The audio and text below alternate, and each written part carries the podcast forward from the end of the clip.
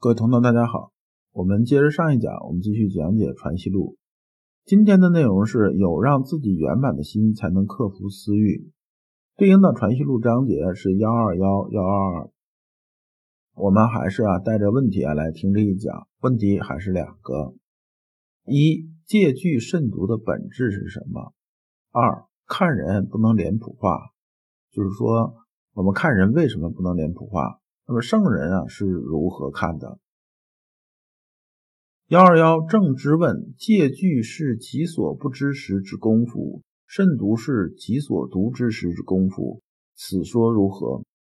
正之啊叫黄洪刚，字正之，江西人，也是王阳明的学生。最后呢，这个人呢是官至刑部主事，做的官呢还是比较大的。那么正知啊，问这什么意思呢？说啊，我借据这件事情啊，是应该是自己啊对未知事物不知的时候啊就做的功夫。那么慎独呢，是自己啊心里已经知道的时候功夫，是不是这样子？就问这个老师啊，说是不是这样子？这里边呢，慎独就不说了，因为慎独这个词啊，是咱们那个儒学里边很常见一个词，这我就不去解释了，很多人大概也都知道。那么借据呢？这里边呢，老刘理解是什么？就是心有敬畏的意思啊，就是戒备恐惧，心有敬畏的意思。呃，老刘啊，对一些啊现在不可知的事情啊，就是科学解释不了的事情，就是这个怪力乱神的诸如此类的事情，以及一些宗教啊，老刘的态度啊，都是一什么样的？就是说，我不一定要相信他，但是呢，我对他心有敬畏，不亵渎。那我们看啊，先生怎么说的？先说啊，知是一个功夫，无事时故是独之，有事时亦是独之。人若不知于此独之之处用力，只在人所共之处用功，便是作为，便是见君子而后厌然。那么呢，我们这边借这个，我们讲一下借据啊从哪儿来的？借据啊是从啊《礼记·中庸》里边来的。原文呢是这样。天命之谓性，率性之谓道，修道之谓教。道也者，不可须臾离也，可离非道也。是故君子戒慎乎其所不睹，恐惧乎其所不闻。莫见乎隐，莫见乎微，故君子慎其独也。是从这边来的，因为它里边的引文比较多，我就不一一去引文了，我用白话跟大家说一下。这样的话呢，大家听着就比较明白。先生讲，第一个意思是说呢，你有事儿没事儿啊，就说你借据和慎独啊，你无论有事儿没事儿的时候吧，你心体啊实际上是一个样子的。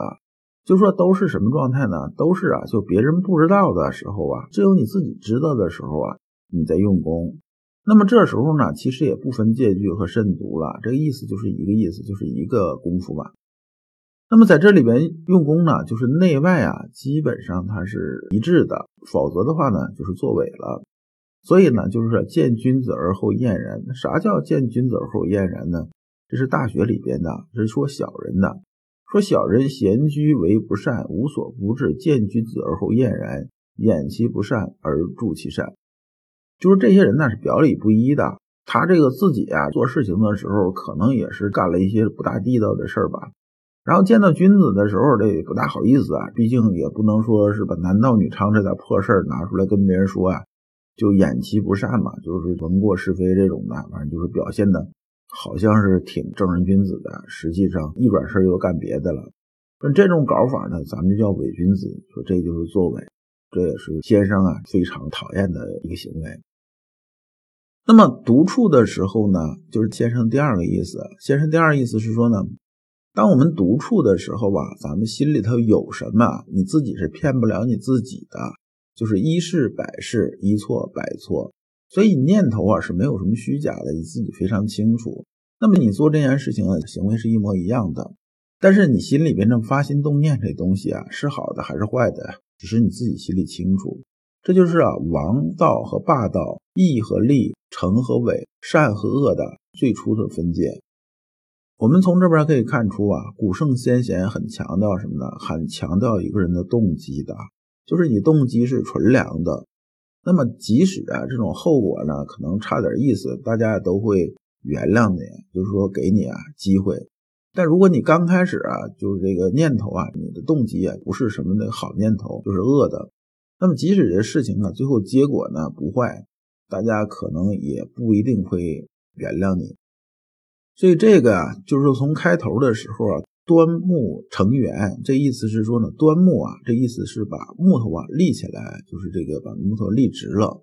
成圆呢，就相当于啊，让这个水的源头啊它是清的。那么这时候呢，往下流呢，这才能保证什么呢？才能保证它是善的。就是刚开始我们就有善念呢，那么最后才能保证是善的。所以呀，古人许多修身的这些事情呢，无非就是什么呢？无非就是抓住一个根本吧，就是心里边刚开始啊，从知这个角度来说呢，那么就是心存良善的，就是说呢，要让天理啊落在心之本体上。那么如果呢，你把戒惧啊和慎独这两件事呢分成两段了，那最后会什么结果呢？就会你的知识啊会支离破碎了，这样就有间断了。那么呢，你再往下修的时候啊，就很容易啊落入断灭禅定啊。那什么是断灭禅定了？其实就是佛教里边讲的完空。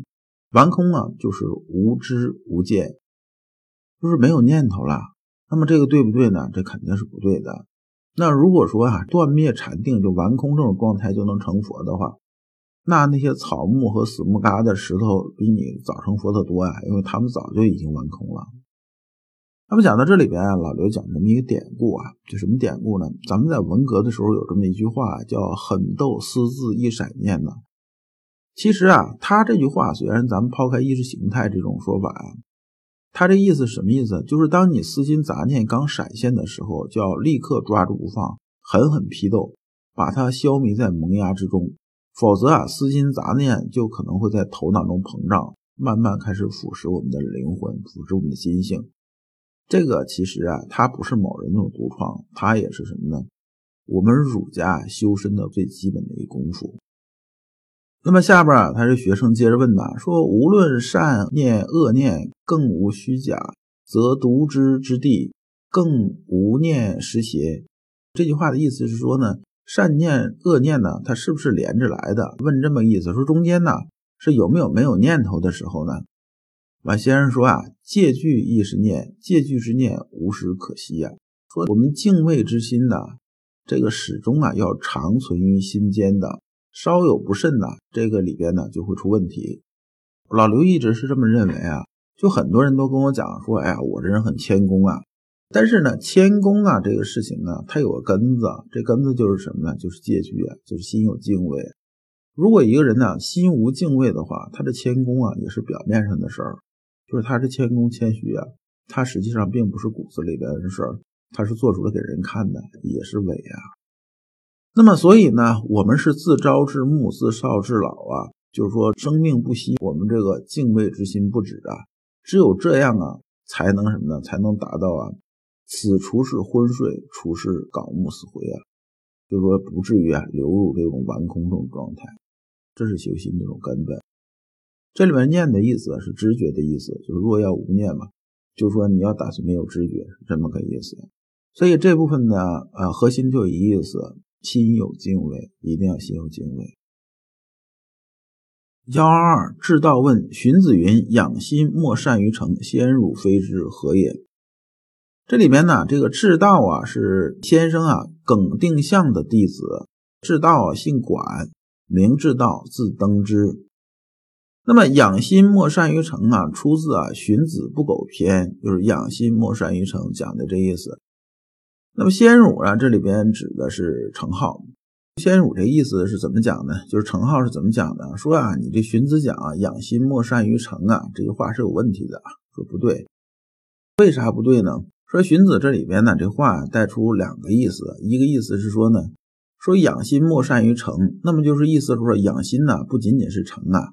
这还有其他很多路，但是其实我们知道养心只有诚一条路嘛。说你这个诚这事儿啊，你根本就没有搞懂。那么你没有搞懂呢，那你还谈什么呀？对不对？这第二个意思是说啊，你这个诚没有搞懂，那么呢，你这个养啊就更无从谈起了。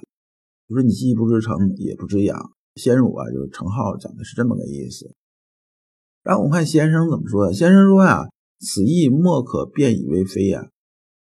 我就把这段白话说一下。先生的意思是说呢，荀子讲的有些话呢是不大对，就是大家觉得他讲的不大对，但不是说他讲的每一句话都不对。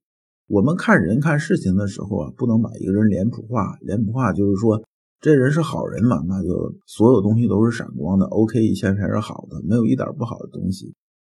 那这人是坏蛋呢？那基本上就是脑袋贴着标签“坏蛋”俩字儿呢。那这人就是基本上头顶长疮，脚底冒脓了，就是没有一点是好的。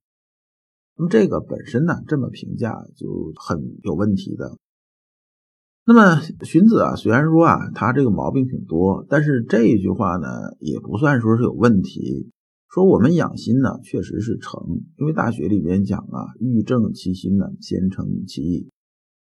然后关于啊脸谱化这事儿啊，先生又引了一句啊，说为富不仁的这句话。为富不仁这句话从哪儿来呢？是从那个《孟子·滕文公上》里边来说。杨虎曰：“为富不仁矣，为富不仁矣啊！”杨虎这个人是什么人呢？杨虎是春秋末年鲁国人，是季氏家臣呐。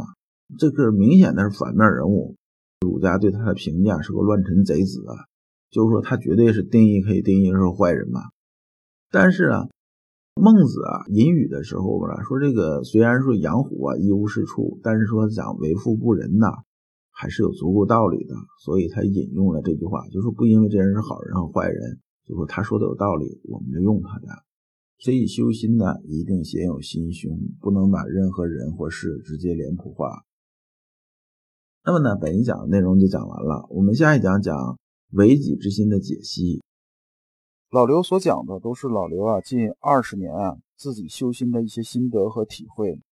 老刘一直相信修身之道在于互相印证，同道为鉴，共同进步，是我们修身的必由之路。